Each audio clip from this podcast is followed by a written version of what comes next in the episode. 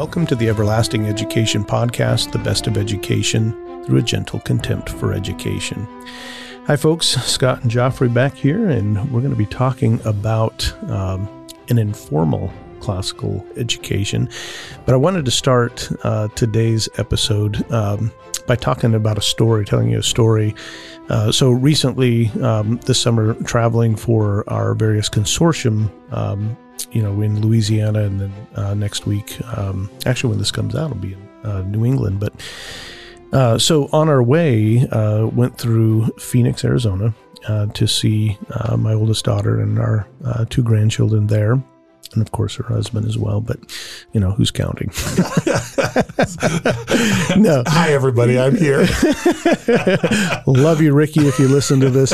Uh, but yeah, so we, we were, we were there, and um, my daughter wanted to take me to this bookstore, and um, she wanted me to pick out a book for Father's Day and, like, you know, taking this. Nice. And I knew it was going to be a great experience when we pulled up, because it was, the bookstore is called Alcuin Books. Mm. And if you know, anybody knows, Alcuin was an advisor to Charlemagne. And uh, he's the one that famously, when uh, Charlemagne said, I need thirty men like you, or something like that, he's like, the Lord only had twelve, and they weren't even educated. So anyway, Alcuin was a, a, a classical educator uh, of the period, and, and Charlemagne used him to, you know, basically, uh, you know, uh, form uh, classical education in schools and, and, and stuff. But in any case, so I knew it'd be fun. Uh, but my daughter was in love with the owner, the bookstore owner, and he's eighty-four years old, uh, kind of a heavy set man sitting back behind this chair. When you go in and talk to him, he just um, starts talking, you know, he's just telling you stories, and it's, it's a beautiful bookstore. Uh, lots of, you know, classical works, a lot of first edition quality books. It's, what city is it in? Just in case we have listeners where that. Yeah, this is in Phoenix, okay. uh, over by Scottsdale, and so it's it's a beautiful bookshop. I would highly encourage you to uh, to check it out. I actually picked up, uh, so I'm going to wander away from. Yeah, yeah. But uh, so what, what I picked out was a copy. I don't think it's a first edition, but it's an it's an old copy, very well, uh, great condition, very well bound, uh, of uh, Washington Irving's Sketchbook, mm. uh, which is in some ways the first American. Uh, Uh, I wouldn't call it a novel. It's a group of short stories, but it's, uh, if you're familiar with it at all, it's the, it's the first American piece of literature. So in the early days of, of America, of course, they're still looking to Europe for, you know, all their literary heroes and, and whatnot. And Irving's kind of one of the early, you know, you know, he'd Rip Van Winkle and, and, yeah. uh, uh, Headless Horseman. Um, anyway, uh, and it's, it's called The Sketchbook of Geoffrey Crayon, and it's a bunch of short stories told in a frame story. Uh, so anyway, it's a beautiful copy. That's what I picked up. But the point of the story is that as we're talking, um, if you were to have asked the man, are you classically educated? You know, are you a Christian? Um, and I didn't ask those particular questions. We were just listening to him talk. And, and that was one of the things my daughter said, you just got to listen to him talk. He'll read books. And when he picks up a book and starts reading a passage, he's, she said, it's just, you fall in love with it. And, and as he's talking, he's talking about classics. He's talking about Christianity. He's just talking about all these things. And you can tell he's a classically educated person. Um, And and I think he actually went to Berkeley back in the day. Huh. Uh, he, he had mentioned, you know, there, but wouldn't identify with, you know, modern Berkeley and, and, and thought there. But uh, so he just begins talking about, you know, I love when I see young people come in and they pick up a copy of Plato, or they're reading Cicero, or they're, you know, reading one of the medieval, you know, or the one of the church fathers. And, you know, he said, I, I feel like there might be hope for our country, because people are actually reading, uh, you know, good books. And so it was just just really interesting to listen to him talk uh, as a bookstore owner and somebody who just loves books, both in quality and in content. Right. So it was it was a lot of fun, and that fits right with uh, so th- that is our topic today: informal classical education. And the, the reason we want to talk about this, y'all, is that we want you to feel confident in classical education, yeah. Realizing that we're, we're talking more about a lifestyle and a bunch of books, mm-hmm. Right? We're not talking about pressure to get certain curricula done or check certain boxes, right? This is right up the alley of the same stuff we always talk about, just a, a new angle, the sort of angle that, you know, is really, I mean, one of the great ways of, of thinking about education is, uh, do you love books? Do you love knowledge? And this man did. I, I don't know if you know, Scott, uh, did you know that I owned a used bookshop? I did, yeah. yeah. And I, I I actually thought about you um, in there because it's always been a dream of mine. And one of the things the guy said was, you know, owning books, you know, he said, I used to have more time to read. you know, yeah. He said, I still read a lot. Um, he was actually reading a book I had just finished, um, and he asked me if I'd read it. It was on Saving Socrates, uh-huh. about a Dominican guy who um, came to the U S and went to Columbia uh, to their great books program there. And uh, anyway, so it's another great book to read. Huh. So, but back to your story about owning a bookstore. Um, well, I was, you know, I was actually going to go from there to talking about Larry McMurtry's bookstore mm. in Texas. Larry McMurtry was the author of uh, Lonesome Dove. The Lonesome Dove. I'm pretty sure he's uh, he has passed away in the last few years, but um, you know, he he wrote many famous novels, and of course, Lonesome Dove was made into this very mm-hmm. famous uh, miniseries. A very Texan author, um, and uh, he, but he used he owned uh, this immense used bookshop somewhere mm-hmm. in Texas, Central Texas, I think. And he wrote a memoir called Books. Mm. And it was just about his relationship with books. And it's, to this day, it, it just remains one of the most delightful, enchanting books I've ever read. And, you know, it, it, it in a way, it, it makes me think of my bookstore experience, of my own childhood, of how much I identified with C S. Lewis and Surprised by Joy when he's talking about just having this immense house that he was able to walk around as a kid and just pick up books. He, I remember Lewis even even says that, you know, there were there were probably books. I'm pretty sure he says this. Maybe I'm just projecting. No, no, he does. Yeah, there were, there were probably books on those shelves that he shouldn't have read. Ah, that happened to me too. and, uh, and it, what a blessing it was that, I mean, you know, I, I moved every year or two. I lived in several countries. Um, you know, but, you know, and I went to all sorts of different schools, mm-hmm. public schools, private schools, and, and, you know, homeschooled eventually.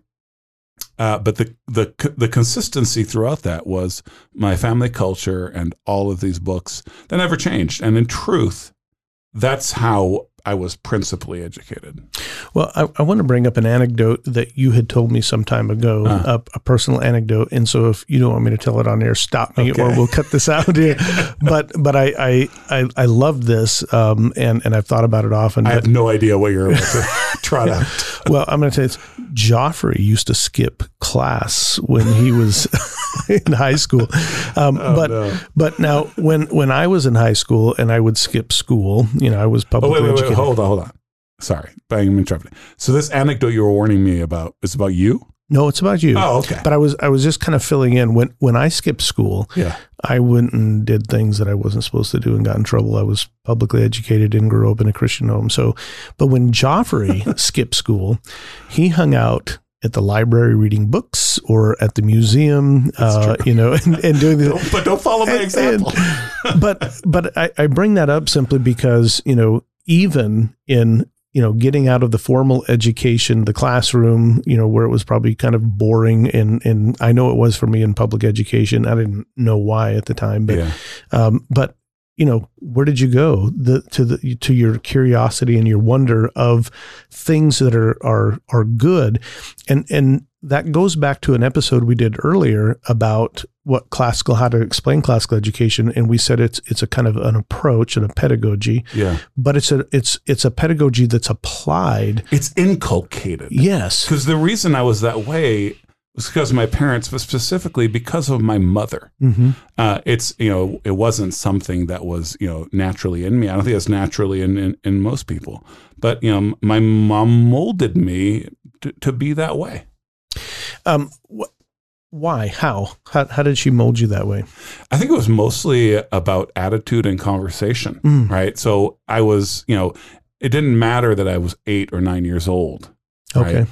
Uh, she w- was taking me seriously and giving me things to read and encouraging me to, you know, I mean, so I, I was raised on, on Lewis and Tolkien. Mm-hmm. Um, and, uh, you know, I had no idea what, what, what rich territory that was.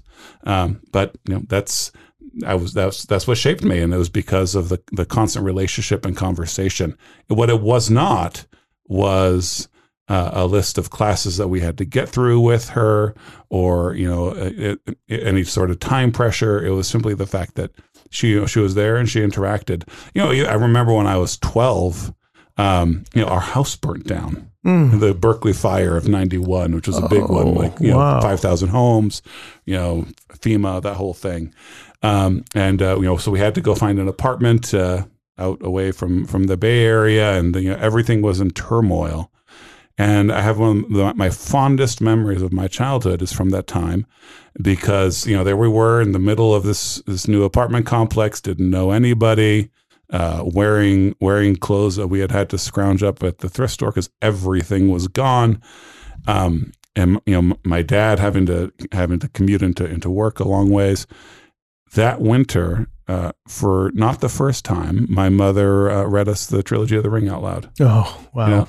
That's education. Yeah, it, it, it is. And and I didn't mean to give you such a jolting why. Tell me a, mo- a moment ago, but but but it, it did. It, it kind of excited me. I, you know, I want our listeners to hear, you know, how, how does a parent do that naturally? And and it's it's it's um what would I call uh, sparking your wonder, the the curiosity, and and introducing you to these this rich content, you know, the best that has been written and said, you know, over the, you know, the last twenty-five hundred years, right. You know, and that's, that's what a classical education is.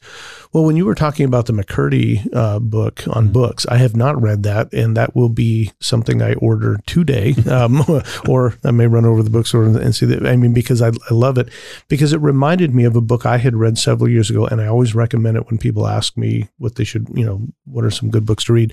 Louis L'Amour wrote a book called The Education of a Wandering Man. Maybe there's some unplumbed depths to uh, Western writers. I yeah. mean, we're, we're talking about McMurtry and Louis L'Amour. Well, if if you've read Louis L'Amour, I mean, it's it's sort of a pro, he's a process writer. It, yes, it appears, yes. You know what I'm saying. So he he's got. But his, what fun? Yeah, it is, and and he's I mean prolific in in all that he is he's written. But what's really exciting is the education that he received, and he, and he received it by dropping out of school at sixteen. So for the second time, we're talking about dropping out. Kids. Don't do this. This is not what we're encouraging. What we're saying is that uh, the, the baseline is actually not what your classes or your teachers or your schools yes. are doing. The baseline is something else, but build build better on that. Yes. Well, but I, I think at that time in the yeah. world, like when Louis L'Amour was growing up, I mean, the, the you know, you've got the Great Depression and all the yes. things going on. So life was a little bit different. Um, and so needing to work. My, my grandfather left home when he was twelve. Yeah. Um, literally, and became a sheep herder and, and, you know, did some of the, the travels like Louis L'Amour. But Louis L'Amour left, and he worked all these exciting kind of jobs. Like he, he worked at a mine, he worked at a train station, he worked on a ship, he worked huh. like he worked all these different jobs, and they would hitch rides in the back of farm trucks or on trains, and they always had a book. You know, and so back in these days, there were like at the U S O and the local library and what would be like a modern truck stop or something today, they would um, have these library loan things. So mm. you would drop a book off and pick up a book. And so he talks about all the books that he read while he was traveling. And they would sit like on a train car going from, you know, carpet bagging kind of thing, going from place to place. And they would discuss what they were reading. They were yeah. having Socratic dialogue yeah. in the boxcar. Educating each other. uh, so yeah, it just sounds a lot of fun. And, um, and it's, it's because of wonder that's being sparked. And then it's being applied to, you know, like we keep using the term, the best that's been thought and written. Yeah. I mean, let's not forget that, you know, wonder is, is something, you know, I, I used the word inculcated earlier, but, you know, it, it's something that's, that's fostered, mm-hmm. uh, that, you know, you, you have to, you have to care for and, and, and bring up in yourself, but in others, right? It first happens that other people are, are a blessing to you, and they inculcate this, this thing in you. And the constant with that is, it, it may be that here or there, there's this wonderful little known book. Like we just did that for each other, right? Mm-hmm. Like, you know, but the, the, the, the reason there are these two books that we had with the other hadn't heard of, uh, well, the thing that unified them is, is love for books and, and what books? Well, McMurtry may talk about the comic books that he loved, but really the the depth uh, of of the broth that he's that he's he's cooking up is the great works, right? Yeah. Throughout human history, what ha- what have the acknowledged greats been? And that's the foundation, right? This eighty-four-year-old man in Arizona loved it when kids came in and picked up Plato or picked up one of the church fathers. Why? Because it has a unifying cosmic greatness. Mm. Well, it, and it's unifying. Now, one one thing to keep in mind as we talk about this, you know, unifying cosmic greatness is to recognize that in this body of literature, sometimes people call it a canon. I don't necessarily like that word because right. that that kind of uh, implies that that a, there's a set list. Yeah, a set list. But not everybody agreed, but and they were in conversation with each other, right? So, right. so it's it's not like you you uh, you know you have this definitive answer, but there's sort of a dialectic going on between all of these great writers and thinkers over this, you know, this unified, right. you know. And you know, one of the things that can, can tempt us to think of of of this canon as a canon in the sense of a set list is, well, I mean, if you think about. You know, if we had a discussion about the basketball greats, mm. right, or like top seventy-five like the N B A was doing over the last couple of years, I mean, certain players would be on everyone's list and others wouldn't, right? But everyone's top five is pretty much always the same, yeah, right? right? So it's significant that Dante is always on the list. Shakespeare is always on the list. Cervantes is always on the list. You know, why? Yes, right. because so everyone out it's yeah. always there. Now it, it may be that some other authors aren't, and there's some debate about it. You know, and that's part of the fun. It is not a set list, but some of them are so great they'll be on all of everybody. The, yes. Yeah, everybody's list because you you can't have an edu- a, a, a classical education, and we're not calling a classical education this thing, but a, an education that's broad and classical without having read Plato or Dante or Milton or some of these who have shaped the world that we live in. Right. You know? And then that equips us to be able to say thing, well, you know what? Chesterton, you know, Chesterton's Orthodoxy changed my life. Mm-hmm. I think it's one of the greatest books ever written. Yeah. You know, a thousand years from now, we can know if that's a consensus opinion. But I can tell you that. I can tell you uh, what C S. Lewis meant to me. I can take a new book, like Notes from the Tilt-A-Whirl. You know, uh, it's it's it's a book by you know a, a local author. He's written some successful novels, but there's this book called Notes from a Tilt-A-Whirl that had the same impact on me that Chesterton's Orthodoxy did. Yeah. It hasn't had that impact necessarily on everyone who everyone who's read it. But I, I, we can have these conversations because there's something that. that brings us, that holds us together. Right. And, and that's the fact that in the background of both of us is an understanding of what greatness is. Yes. And and that's the fact that you're bringing up the idea of greatness, or we're talking about the idea of greatness in this modern democratically oriented world. To say something mm. is great, you know, that implies something isn't so great. Uh, and and that's that's a no-no in this world. But but I think that's so important to recognize, because you can't read everything. You can't interact with everything. You can't know everything. So we want to be Uh, discerning and, yes. and and we want to be very careful about what we're reading and spending our particularly time. Particularly when we're shaping ourselves, yeah. right?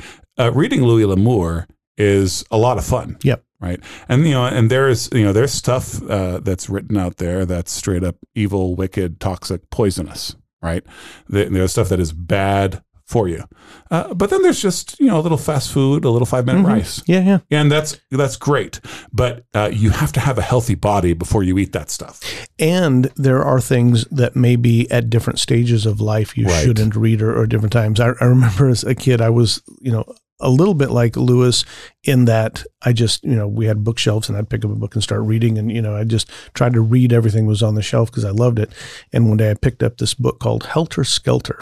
Oh. And um, are you familiar with it at all? It's, it's a beatnik thing. Um, no, it's it's actually it's about uh, Charles Manson. Oh wow! Uh, and I think yeah. I was like, oh eight. wait, is that the Rolling Stones thing? Yeah, I, it was it was it was hitting somewhere in, in, yeah, my, yeah. in my brain. So I was like, I don't know, nine or ten or something, yeah. you know. And it was the it was the it was kind of a, the story of of uh, Manson stuff. And I'm picking up reading, and I'm like, what is going on? Yeah. And my mom's like, give me that, you know, uh, you know, you're not allowed to read that. Um, and and so there was, you know, this.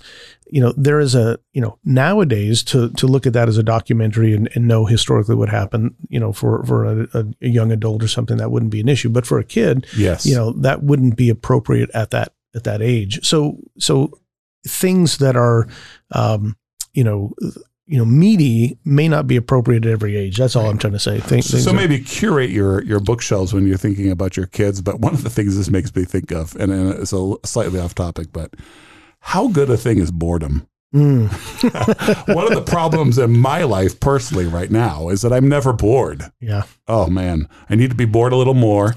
Kids need to be bored a little more. Uh, it inspires greatness. It is. Total side comment. I don't think we should go down that that, that trail necessarily, but man, bo- I remember when people could get bored. Yeah. You must feel old. This is... I feel old. I, I never confessed to being bored because my dad always had a remedy for bored kids. Oh, yes. Yeah. Yeah. yeah. Oh, so, I, so did my parents. And, and I, I I do like to say, and I believe that there's some, some truth to this. I do like to say to, to my kids that uh, only boring people are bored. Yeah. But really, the, what what's behind that is, you know, if you truly are getting bored, then go do something or pick up a book, yeah. right? That's, yep. that's that's that's ultimately what that means. Well, you were talking earlier, uh, so I'm going to shift gears here a little bit, but you were talking earlier about comic books mm. and, and reading and, and, you know, fast food and, you know, eating a little bit of rice, but you got to be healthy first. Um, but I think comic books, um, it, there's something to comic books. Yes. And there's a great book, and it's written in a comic book fashion by Scott McCloud, called Understanding the Invisible Art, or Understanding Comics: The Invisible Art. And and he talks about how um, it, it, basically it's a literary treatment of of how our mind uh, operates on, you know, on on reading, mm. you know, and what happens between the two comics, you know, to the, the two pictures and things. Anyway, it's fascinating. It's a philosophy. Uh, Neil Gaiman, uh, you know, it's one of Neil Gaiman's must reads. And so I picked it up some years ago and read it. And when you were talking about it, I thought about it. So we're giving these recommendations. So if you like comic books, you might want to pick up Scott McCloud's book. Yeah. You know, maybe we can grow Kepler to the point soon where, uh, we can offer a graphic novel Ooh, course. That, that would be, be cool? a lot of fun. So if there's any teachers out there that uh, are comic book illustrators or writers, that would be a lot of fun. Well, we hope that uh, you love, uh, will love reading and uh, have some boredom this summer to pick up some good books and and uh, and read. And uh, let us know. Uh, send us uh, an email or or um, comment where wherever you listen to the com uh, the the podcast, and let us know, what are you reading this summer? Yeah, I'll, I'll add to that. Put a paperback in your back pocket, or whatever the girl equivalent of that, if you're a female. Walk around with a book, yeah. and just you know. Find a spot to take it out and, and enjoy it. But just walk around to the book. See how that changes you. That would be great. Well, have a great summer, everybody. So long.